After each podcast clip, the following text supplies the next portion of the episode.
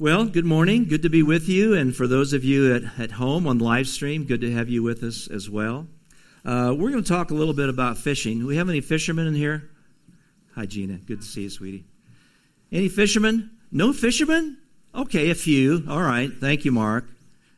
Well, when I was a, a lad growing up uh, about an hour north of Indianapolis, this was the pole that my grandfather used. He actually had another extension that was at home, but it was hard to get it all here, so this is just part of it. But uh, this was the cane pole, and this is how he taught me to fish. Alec, man, I haven't seen you forever, man. Good to see you. Uh, Grant will get on me for being personal like this instead of just moving on with the message, but he's not here, so I'm good. You know, so uh, we didn't have rod and reels and those kind of things, but we just find a little creek that had some, you know, some uh, some carp or some of that good eating fish, you know, or or maybe a sunfish or catfish or something like that. And the most dangerous thing about using a pole like this is just to make sure you don't get too close to the edge and fall in. That's about the worst thing that can happen. And you don't get the line tangled so much because it's just a little, a few feet, and just pull it up and catch the fish. So that was my early experience in fishing. And I think my grandfather, I don't know that we caught a whole bunch of fish, but we had a really great time just getting to know one another and just enjoying life. It was great. As I got older, I had some friends that were actually real fishermen and they had boats, and so I started going out on some boats and doing some some fishing, just in small ponds and small creeks, that kind of thing. And uh, so I, I, did notice that with a boat, there's a little more to manage than just standing on a bank with a pole. Uh, first of all, if you're in a boat with somebody else, uh, the main thing to make sure you don't you don't do is to hook the other person with the hook. That's not a lot of fun trying to get a hook out of another guy's ear or your ear. So only did that once or twice. But anyway, uh, the other thing you have to worry about is the boat drifts. Even if you're on a pond and it doesn't seem like it's a windy day or there's not many waves, if you sit in a spot long enough, eventually there'll be a little wind or some waves that will you'll drift. And you have to make sure you don't drift to the shore and you know damage the boat or something like that. And I, you know, but that wasn't really a big deal. Places I went, you know, you could drift over and you just paddle back out and maybe go to another little inlet or something like that. But uh, when I got to California, my first pastorate, we lived near a man-made lake called Berryessa. Anybody been to? Have you guys been to Berryessa at all? And Berryessa had a big dam because it was a man-made lake, and they put a dam and just you know bottled up the water, made a lake out of it. And the dam had a huge hole that was maybe, I don't know, 50 yards from the dam. And when the water table got high enough in this man made lake, instead of having spillways, it went into this big drain. And then it went down into the bottom, uh, into the bottom of the, the dam, and then came, was shot out the other side into a river that was there. Do you know what they called that big hole? The glory hole. Now, you can probably imagine why they called that the glory hole. It was kind of glorious from a distance, but if you got too close, uh, you may enter glory sooner than you had expected. So, when you were out on a boat on Lake Berryessa and you saw, you know, the glory hole, you wanted to make sure you didn't get too close because water is spilling into this hole if, if, the, if the lake is up high enough. And you have to watch where you're drifting, or else you might be in real danger.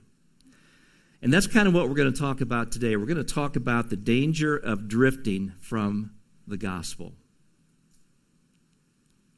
All right, let's pray. Father, we come to you now in the name of Jesus. We thank you for the good news of Christ. We thank you for the gospel. Thank you, Father, that um, God saves sinners and that you have chosen us and brought us into your kingdom, Father. We love you and thank you for that. Father, thank you for these warning passages in the book of Hebrews. And as we come to the first warning passage today, I pray, Lord, that we will pay attention, that we will not neglect the message of Christ, we will not neglect the gospel, that it will be our anchor that we hold on to through tough times. And I pray, Lord, that we would not drift from it. So just teach us now in Jesus' name. Amen. Well, if you're not already there, go ahead and open up to Hebrews chapter 2, please. Hebrews chapter 2. We've been in chapter 1 the last three weeks, and now we're heading into the first four verses of chapter 2, the first warning passage. There's five warning passages, by the way, in Hebrews, so this is the first one. And let's look at the first verse there Hebrews 2 1. Therefore, we must pay much closer attention to what we have heard, lest we drift away from it.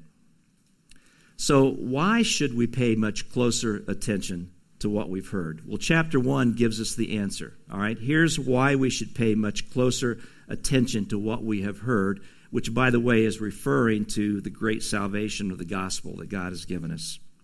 We should pay much closer attention because God has spoken. That's the first reason. God has spoken, and He's spoken to us by His Son. And because His Son Jesus is the heir of all things, in other words, He possesses all things, including us, and because all things were created by Him and for Him, and because He's the radiance of the glory of God, He reflects the exact nature of God. And because He's the exact imprint of God's nature, which, in other words, He's fully God, and because He upholds the universe by the word of His power, and because his shed blood is the only thing that can purify us from our sins, and because he sat down at the Father's right hand to rule and to reign, and because he is superior to the prophets and angels, and because his kingdom will last forever, and because his years will have no end, and because he will triumph over all his enemies, and because he sends angels to minister to those who inherit salvation. That's why we should pay much closer attention to the message of Christ. Because all these things are true of Jesus. Wait a minute. Did you hear that? I think I just heard somebody in heaven drop a microphone. When we talk about who Jesus is and what he's accomplished, I think that's worth a microphone drop. We serve a beautiful Savior. He's worth paying attention to, and he's worth listening to. Amen. So in Matthew 17, 5, we have these words This is my beloved Son, with whom I am well pleased. Listen to him. Now, if you look at the um, passages in the Gospels that talk about Jesus' baptism, uh, God speaks at that time from heaven and said, This is my beloved Son, in whom I am well pleased. But when we get to Matthew 17, this is the Mount of Transfiguration, where Christ is displayed in all of his glory before Peter, James, and John, and he has a conversation with Moses and Elijah. And when Peter is looking on, he suggests to Christ, well, maybe I should make a tabernacle for, for you and for Moses and Elijah. Like Moses and Elijah are just going to, you know, vacation here in, on the earth for a week and not go back up to heaven. But anyway, then you hear, after Peter's declaration, you hear God speak from the clouds, and he said, This is my beloved Son, in whom I am well pleased. Listen to him. It seems to be God the Father's will that we should listen to his Son, because that is the way he speaks to us today. So, what might cause us to drift from the message of Christ? Look at chapter 2, verse 1 one more time. Therefore, we must pay much closer attention to what we have heard, lest we drift away from it. So, what might cause us to drift away from the message of Christ? Kent Hughes suggests three things, and I want you to think of sort of the boat analogy and the winds and the waves and the tide and that kind of thing. He suggests three things might cause us to drift from Christ. First of all, the tide of years. In other words, over a period of time, you know, losing your passion and devotion for Christ. And for those of you that are a little older like me and maybe have walked with the Lord for 40 or 50 years, sometimes you get into a little bit of a funk and, and you lose that passion. You, you lose that devotion. And it's because we haven't paid much closer attention to the message. We haven't allowed it to wash over us time and time and time again. And when that happens, sometimes we can begin to drift. We can also drift by the tide of familiarity with the truth. In other words, when you're really familiar with something, and you do hear it over and over and over again, it becomes familiar. And sometimes things that are familiar, it's just like a piece of furniture. You just never notice it.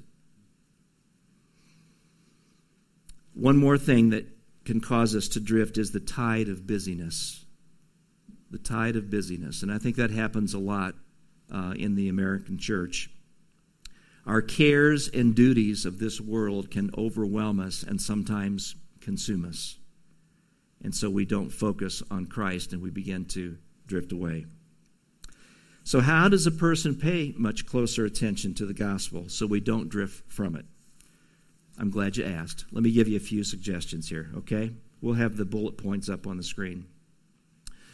The first thing we must do to pay closer attention is we must receive the good news of Jesus Christ by faith and become a child of God. You see, we're all, before we're a child of God, we're not only drifting, we're not even close. But when Christ begins to pull us in, and then we rec- then He gives us the faith to believe. And so John 1:12 says, "But to all who did receive Him, who believed in His name, He gave the right to become children of God." That was a verse as a freshman in college that really impacted me because I was a churchgoer all my life. And yet, and I would have told you, yes, I believe in Jesus. Do you believe in Jesus? Yes, I believe in Jesus. I knew a lot about Jesus, but I had never received Jesus into my life and asked him to be my Lord and my Savior. So that's the first step to receive Christ. And perhaps there's somebody here today that's never really received Christ, invited him into your life, and given and surrendered totally to Him. And that's what God is calling us to do, to receive His Son. I would say a second thing for those of us that especially have walked with the Lord for a while, we need to confess our lack of attention to the most life changing message in history. We can just get caught up in our own world sometimes in the outward world of, of tasks and things that we are doing and responsibilities that we have. And so we can have a lack of attention. So when you recognize that, or when you recognize that your life in Christ is not vibrant, it's not alive, that that, that passion for, for worship, but being in the Word and all of those things is just not there, you just need to confess that to the Lord. Lord, I am drifting from you, and I need you desperately. Restore to me the joy of my salvation. Let me recognize that new heart that you have given me in Christ. 1 Corinthians 15, 3 and 4, Paul said this to the church at Corinth For I delivered to you as of first importance what I also received that Christ died for our sins in accordance with the Scriptures, and that he was buried, and that he was raised on the third day in accordance with the Scriptures. That is the gospel. And what Paul was saying to the church is that Christ should be preeminent in your life. Here's the very most important thing that you should focus on from this point on in your walk with, with God is Christ. Um, one of the books that I use sometimes just to sort of renew me in the Gospels, it's a gospel, is it primer or primer? I can never remember that. Either one? Thank you. That, that really makes me feel better. This is a gospel primer, or for those of you that don't like that, this is a gospel primer by uh, Milton Vincent. And in it is, is just a beautiful, poetic uh, narrative of the gospel. I mean, it's just beautiful, and it just covers all the different aspects of the gospel. And then I also like a, a chapter in here that has 31 different reasons for rehearsing the gospel on a daily basis. And you read through that list and you're thinking, why am I why why is the gospel not of first importance and why am I not renewing my mind in the gospel every single day? See, this is a warning passage that we're looking at. And I want to strongly exhort you to pay attention to this passage. I don't really want you to be comfortable this morning. That is not my goal. I think it was D.L. Moody said that, yeah, my job is to comfort the afflicted and afflict the comfortable. I'm here to afflict you today with this passage.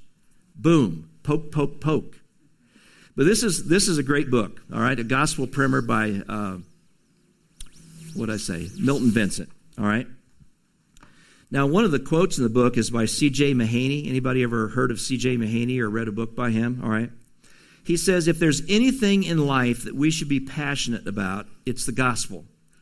And I don't mean passionate only about sharing it, but we should be passionate about that as well. But he says, I mean passionate about thinking about it, dwelling on it, rejoicing in it, and allowing it to color everything we look at in the world. In other words, it should just be this right in front of us so we see everything through the lens of, of the gospel. Then he says this only one thing can be of first importance to each of us. Right? Can't serve God and mammon, you have to make a choice. Only one thing can be of first importance to each of us, and that one thing ought to be the gospel. You see, the gospel is not something that you you know, God saves sinners, and I'm a sinner, and I come to God through Christ. Jesus said, I'm the way, the truth, and the life. No one comes to the Father except by me.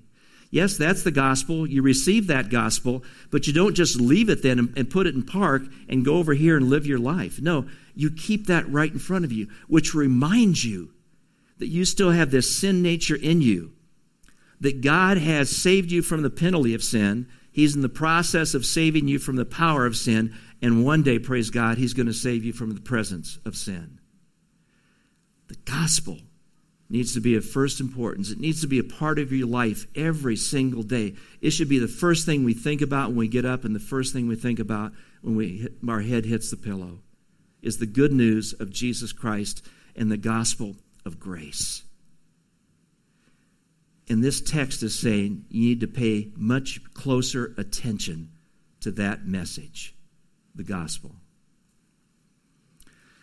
One of the other things we can do is to ask others how they pay close attention to the gospel on a regular basis. And so I'll be the person you're asking right now. Thank you for asking. One of the other books I like to use is by Paul David Tripp. It's called New Morning Mercies, a daily gospel devotional. Man, I get up every day. I eat breakfast first. i have to admit that. I eat breakfast first. I got to have energy for my devotions. I, I you know, I got to get going in the morning. Have that coffee. As soon as I do this, I sit down and I read this entry for the day. And I have a couple of other devotionals that I do the same thing with. And it just gets the wheels moving in the right direction. Um, there's a, a, statement he makes in this book, uh, Paul David Tripp. He says, Forgetfulness, in other words, not paying much closer attention, forgetfulness seems like a minor thing right? I mean, we, we forget little things all the time. I mean, just ask my wife, Sharon. She'll tell you how many things I forget. It's, it's, you can't even count them, in so many things. But forgetfulness is not a minor thing when it comes to the gospel of grace. Listen to what it robs you of. When you don't have the gospel of grace in front of you all the time, here's what you're robbing yourself of. First of all, worship. When your life is focused on you, and focused on the outer things of this world, hey, folks, I hate to tell you, but there's not much there to worship. It robs you of your identity. You begin to see yourself the way the world sees you as opposed to the way God sees you in Christ. It robs you of your true identity. When you forget the gospel, it robs you of humility. Pride begins to creep in. You begin to think that you made yourself, that you accomplished this, that you accomplished that. It robs you of humility. It robs you of courage. when I have the gospel in front of me and I think about what Christ did for me and how he has empowered me and how he's given me a boldness to the power of the Holy Spirit and the Word of God, I can be courageous. When I don't have the gospel in front of me, I'm very weak. And lastly, it robs you of hope. The gospel gives you hope. When you're not dwelling on the gospel, you may say you have hope, but it's nowhere to be seen because you haven't been dwelling, thinking, meditating on the gospel. Thank God he ordained us to remember the gospel of grace. That's his plan. He wants us to remember, he wants us to pay attention just quickly, another, another thing you can do is set aside a fixed time for prayer and Bible study, all right? And I recommend first thing each day. I mean, other than maybe having coffee or breakfast first. After that, first thing, have your time for prayer and Bible study. Here's a, here's a good quote by Oswald Chambers. I think this is worth sharing. Oswald Chambers, which is another one of those devotional thoughts I get on email that I read every day, he says the measure of the worth of our public activity for God, in other words, where does that worth come from in my public activity, is the private, profound communion we have with Him. What happens out there is a result of what happens in here.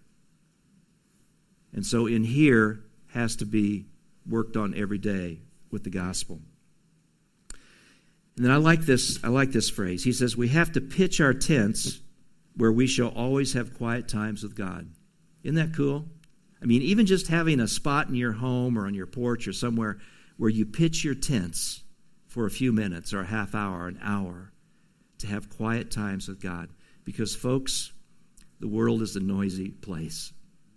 Amen? If you don't pitch your tent and spend time with God, it's just a lot of white noise up there. And it's going to rob you of things, and it's going to rob you of ministry to other people as well. I would recommend listening to gospel music or making a joyful noise to the Lord. Even if you can't sing, you can always make a joyful noise. So, you know, I, I will sing, I'll get this hymnal out and uh, I'll just go through and, and, sing a lot of the songs that I know and have sung in the past and, and songs that we sing now. And just uh, sing to the Lord. And that renews me in the gospel. And then the last thing I like to encourage you to do is to share the gospel with those who need to hear it. That's another way of paying attention to the gospel, is sharing it. But you have to do these other things first so the gospel is part of you. And then when you're sharing it, you're sharing the story through your story to hopefully see another story in Christ. Um, one of the things I like to share with people if I'm meeting them and, and I tell them I'm a pastor or I just tell them I'm a follower of Christ or whatever, uh, we may not have time for a full conversation where I can lay out the gospel step by step and all the background. But I like this little booklet. It's called Seven Wonders, and it answers life's most basic questions. And every question is pointed to the gospel. All right? It answers questions like why do I exist? Is there a God? Am I unique? Why is life so unfair? Why do I feel so alone? Why don't I do what I know I, I should do? And is there life after death? So all those questions are answered in here, and people are pointed to Christ. So I've, I've brought a few of these along, and if you want to see me afterwards, I'll be glad to, to give you one of those. Okay. So, what will it take for us to pay attention to the good news of Jesus Christ and not drift away? It will take faith, intentionality, it'll take accountability, and it'll take perseverance.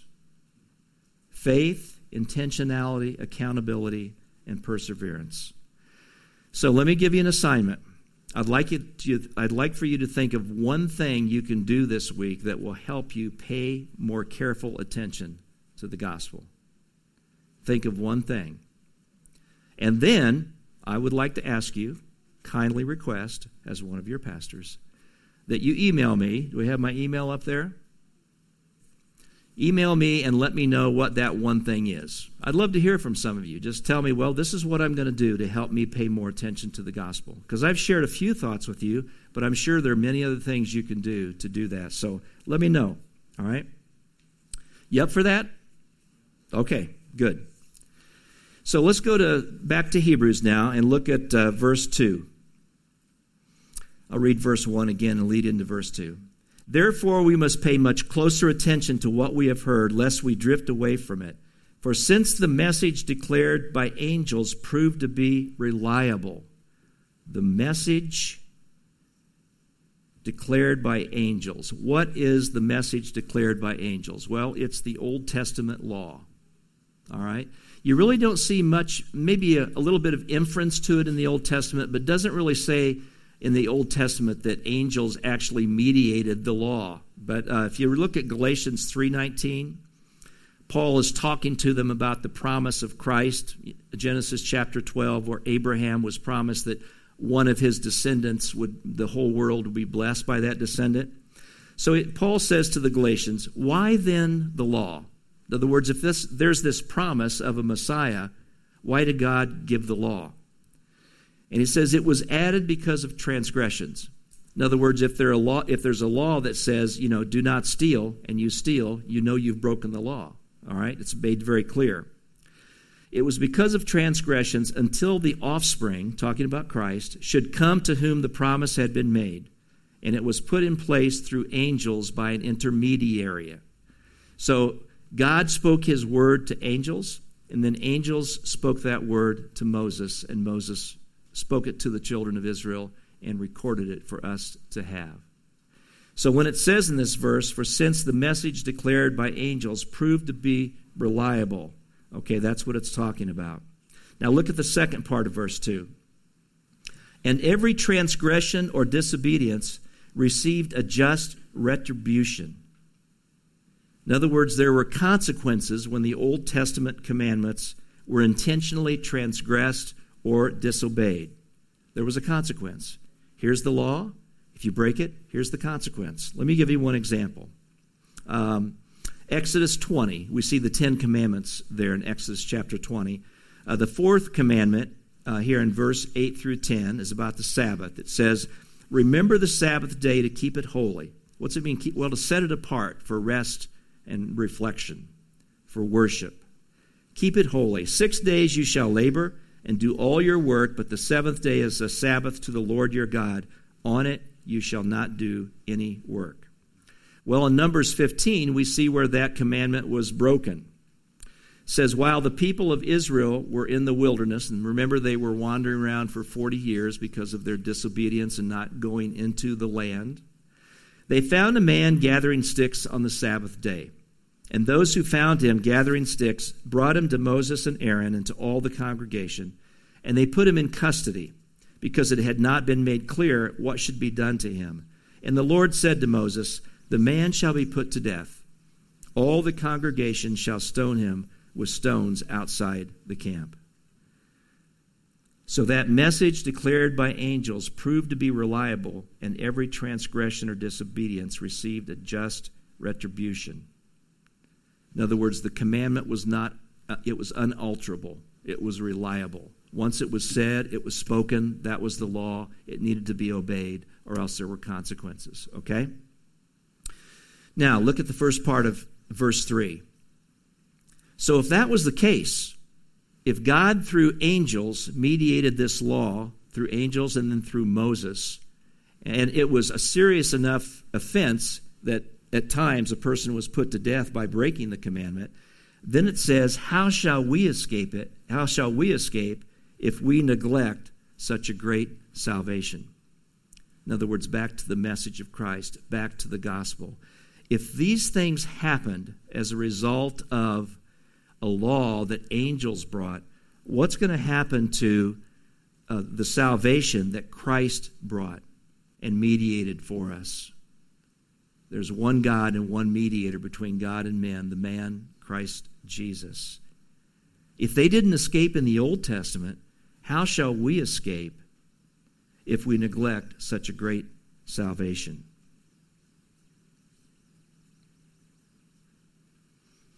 And remember, that in chapter 1, Paul was saying, or whoever wrote the book of Hebrews, was saying that Christ is greater, superior to the prophets and to the angels. So if Christ is superior to angels, then his message, his covenant, the new covenant, is greater than the one, the old covenant. So if we see the consequences here in the Old Testament, then this warning is saying to us how can we neglect this law of love, this law of sacrifice, the, the gospel of Jesus Christ? How can we neglect that? And how can we expect to escape if we do neglect it and just sort of push it aside? All right? Well, here's an example of perhaps an unsaved person who is neglecting. Here's some of the consequences. John 3 16 through 18. You'll recognize these verses. For God so loved the world that he gave his only Son, that whoever believes in him should not perish, but have eternal life. For God did not send the Son into the world to condemn the world, but in order that the world might be saved through him.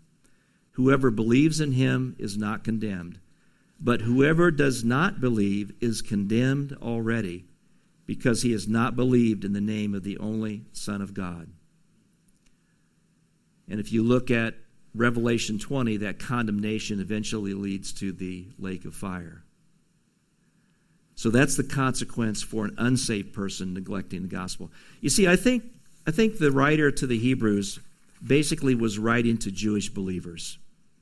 But within any, within any community of faith, you're probably going to have people who are not born again, who are not filled with the Holy Spirit, or who are not true believers, but they're attenders and, and they're hearing the word, and maybe they're growing in their understanding, but they haven't received Christ. So even in this this, these, these Jewish believers, even within that group, you're going to have. So I think even though we're taking this as a letter that's written to believers, I think in any group of believers, you're going to have unbelievers.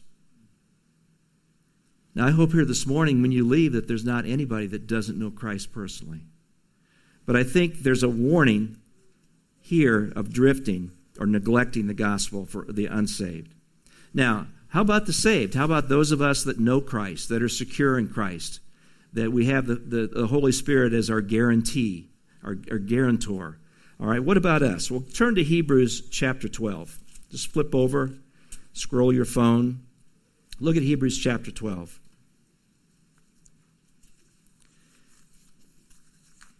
Because those of us that are in Christ, we as a church teach that you're secure in Christ. So, what happens then when we neglect the gospel? Well, the Lord disciplines us. So, look at Hebrews chapter 12, verse 5. And have you forgotten the exhortation that addresses you as sons? Speaking to those that are saved, that are ch- children of God. My son, do not regard lightly the discipline of the Lord, nor be weary when reproved by him. For the Lord disciplines the one he loves and chastises every son whom he receives. You really need to keep remembering that if you're going through some discipline the Lord's bringing into your life. Why does he do it? For retribution? For, for punishment? No. To mature you. And he does it because he loves you. And he does receive you. That's what discipline is about loving discipline. Verse 7 it is for discipline that you have to endure. God is treating you as sons. For what son is there whom his father does not discipline? If you are left without discipline in which all have participated, then you are illegitimate children and not sons. Discipline is a way of life for those of us that follow Christ. Besides this, we have had an earthly fathers who disciplined us, and we respected them. Shall we not much more be subject to the Father of spirits and live? For they disciplined us for a short time as it seemed best to them. But he disciplines us for our good, that we may share his holiness. There's the purpose. We're disciplined for our good to become more mature, more holy in Christ. For the moment, all discipline seems painful rather than pleasant, but later it yields the peaceful fruit of righteousness to those who have been trained by it. God loves you so much that when you begin to neglect Him and the message of Christ and the gospel and to focus on other things, as a loving Father who wants the best for you, He is going to bring some discipline into your life to help you repent and to confess that and to turn to Him and to begin to think about and be involved in the gospel. To have it have your mind renewed in the gospel all the time. To let to let it be that lens that you see everything else that it's of first importance again to you that you have a passion and devotion. Aren't you glad the father won't let go of you? I sure am. Because i mean we let go of him at times and even though our salvation is is secure we're, we're going to lose blessings from not staying and not abiding in that. Now, go back to uh, Hebrews chapter 2. And let's look at ver- the last part of verse 3 and then chapter and then verse 4. How shall we escape if we neglect such a great salvation? It was declared at first by the Lord, and it was attested to us by those who heard, while God also bore witness by signs and wonders and various miracles, and by gifts of the Holy Spirit distributed according to his will. So, this great message of salvation was declared in three ways. First of all, by the Lord. Here's what he said in, what it says in Mark chapter 1, 14 and 15. Now, after John, referring to John the Baptist, was arrested, Jesus came into Galilee proclaiming the gospel of God and saying, The time is fulfilled, and the kingdom of God is at hand because the king is at hand. Repent and believe in the gospel, believe in the good news that I come to bring. So the Lord declared the gospel himself. Then it was declared by those who heard the gospel, the apostles, the early disciples. And in Acts 4, when Peter and John are standing before the religious leaders, part of the Sanhedrin, and they're defending themselves about how they healed a man that was, was lame from birth, this is what was said. They said this And there is salvation in no one else, for there is no other name under heaven given among men by which we must be saved. Now, when they saw the boldness of Peter and John, and perceived that they were uneducated, common men, they were astonished. And they recognized that they had been with Jesus. Disciples spoke up. They were bold. They weren't intimidated at all. And the thing that gives me the most hope about this is that they were uneducated, common men. In other words, common people filled with the Holy Spirit are uncommon people in Christ. We can have that same kind of boldness if, if the gospel is living and active in our life and if we're not afraid to declare it. And then finally, God Himself bore witness to the message through four things. First of all, through signs. Uh, John 20, 30 and 31 says, Now Jesus did many other signs John has a series of signs that are revealed about to, to uh, that God uses to reveal Christ as the Messiah. He did many other signs in the presence of the disciples, which are not written in this book. But these are written so that you may believe that Jesus is the Christ, the Son of God, and that by believing you may have life in his name. The signs were there to help people believe in Christ. And then wonders. So in Acts 2:43 says this about the early church. And awe came upon every soul, and many wonders and signs were being done through the apostles. I pray that all the time for our church, that there will be a sense of, of awe that will come upon us. Not a man made or a created thing or personality thing, but just the awe of God would fall upon us.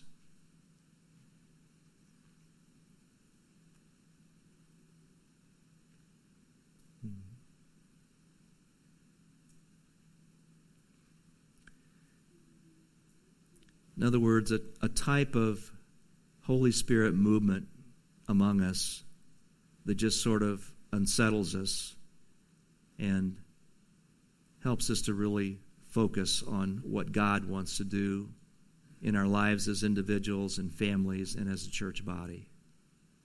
That type of awe. Would you join me in praying for that? That God will give us a, an awe, that there will be signs and wonders, miracles, and gifts of the Spirit. And then, thirdly, God created miracles here. Uh, regarding this lame man that was healed in, in Acts chapter 3, it says, But Peter said, he's speaking to this lame man who's begging for money. He says, I have no silver and gold, but what I do have, I give to you. What did Peter have? He had the good news of Jesus. He had, he had the good news of Jesus. What I do have, I give to you. In the name of Jesus Christ of Nazareth, rise up and walk. And he took him by the right hand and he raised him up, and immediately his feet and ankles were made strong. Lisa Boyd, did you hear that? His feet and his feet and ankles were made strong. And leaping up, he stood and began to walk and entered the temple with them. And I love this walking, leaping, and praising God. I'd also like to see our congregation do that a little more often, too. I'd like to see you walking in here doing a little leaping, praising God, you know? People looking at you and thinking, that person is crazy. And then you say, that's right, crazy for Jesus. And then gifts of the Holy Spirit. Uh, 1 Corinthians 12 says, There are varieties of gifts, but the same Spirit. And all these are empowered by one and the same Spirit, who apportions to each one individually as he wills. And so God is using all of these supernatural things to affirm and confirm the gospel message. So, in conclusion, now, when a pastor says in conclusion, what, what does that mean? It doesn't mean anything. It really doesn't mean anything because a pastor's conclusion can be five minutes or 50 minutes or, you know, past lunch, whatever. No. I have a short conclusion. Great neglect begins with small drifting. Because, see, this, this passage talks about not paying attention, neglecting. Well, great neglect just begins with small drifting. It's a little by little by little by little, and then pretty soon you're down the glory hole, okay? So, this first warning passage in Hebrews is directed to the person, now listen to these things, who's let the greatness of Christ slip away. That's who this is being spoken to. People who have let the greatness of Christ slip away. The person who no, who, lo, who no longer marvels at the atonement. It's become too familiar. It's, it's, it's lost its, its sense of awe and wonder, and the person is not on fire for it. The person who no longer has desire for the word. If you find yourself out of the word for a long period of time, you are in big trouble. Again, remember, I'm here to afflict you this morning. But it's true. No desire for the word means no desire for the gospel. No desire for the gospel means no desire for Christ. The word is Christ's word. If you love a person, you read their love letters over and over and over again. And the Bible is God's love letter to you.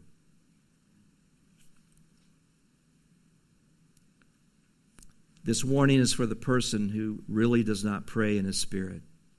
He just goes through the motions in his prayer. The person who is drifting back to where he came from and has little concern about his drifting. Not a big deal. I'll, I'll get closer to God tomorrow. I'm too busy today. That's who this warning is for, that person. Here's a great quote by John Calvin. Anybody ever know John? Anybody ever meet him? Oh, that's good. That's real good. I think he died in the 1500s, I think, but he says, It is not only the rejecting of the gospel, but even the neglecting of it that deserves the severest penalty in view of the greatness of the grace which is offered in it. Did you catch that? Not just the rejecting, but the neglecting that deserves severest penalty. God wishes his gifts. Is the gospel a gift? Yeah. The wages of sin is death, but the free gift of God, the free gift of God is eternal life in Christ. It's a gift. And God wishes his gifts to be valued by us at their proper worth. How much is the gospel worth? The gospel of grace, the promise of eternal life, forgiveness, a home in heaven. I mean, in my mind, it's, it's like the pearl of great price. I go out and sell everything I have to purchase that pearl, that one thing that's most important. The gospel is that one thing. The good news of Jesus is that one thing. So everything you have should be at God's disposal for the, for the gospel. The more precious they are, talking about these, this, these gifts, the more precious they are, the baser is our ingratitude if they do not have their proper value for us. In accordance with the greatness of Christ, so will be the severity of God's vengeance on all despisers of the gospel. In accordance with the greatness of Christ, so will be the severity of God's vengeance on all despisers of the gospel. Tough words to hear. I don't like hearing these words myself as I'm saying them. but we need to hear them.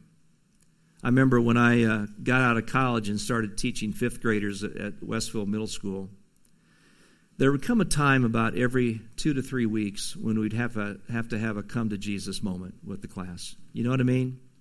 In other words, you give them a little bit of rope, you're kind of trusting them to kind of work in some teams.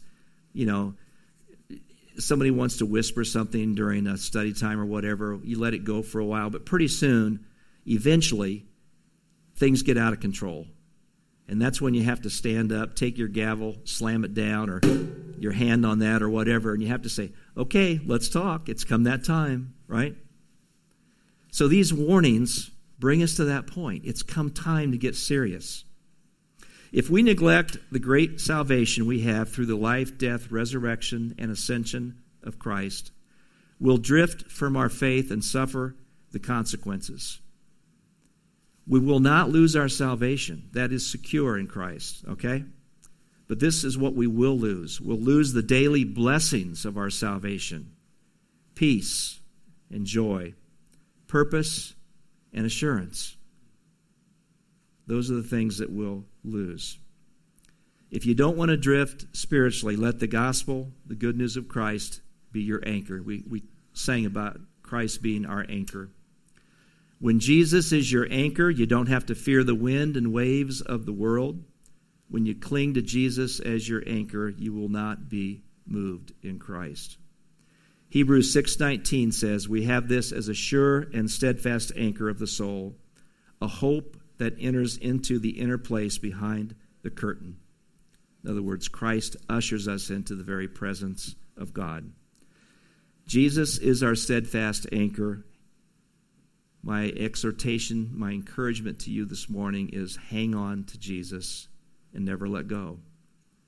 Not even one day. So, how are you going to pay much closer attention to the message of Christ this week? I want you to think about that. So, let's pray.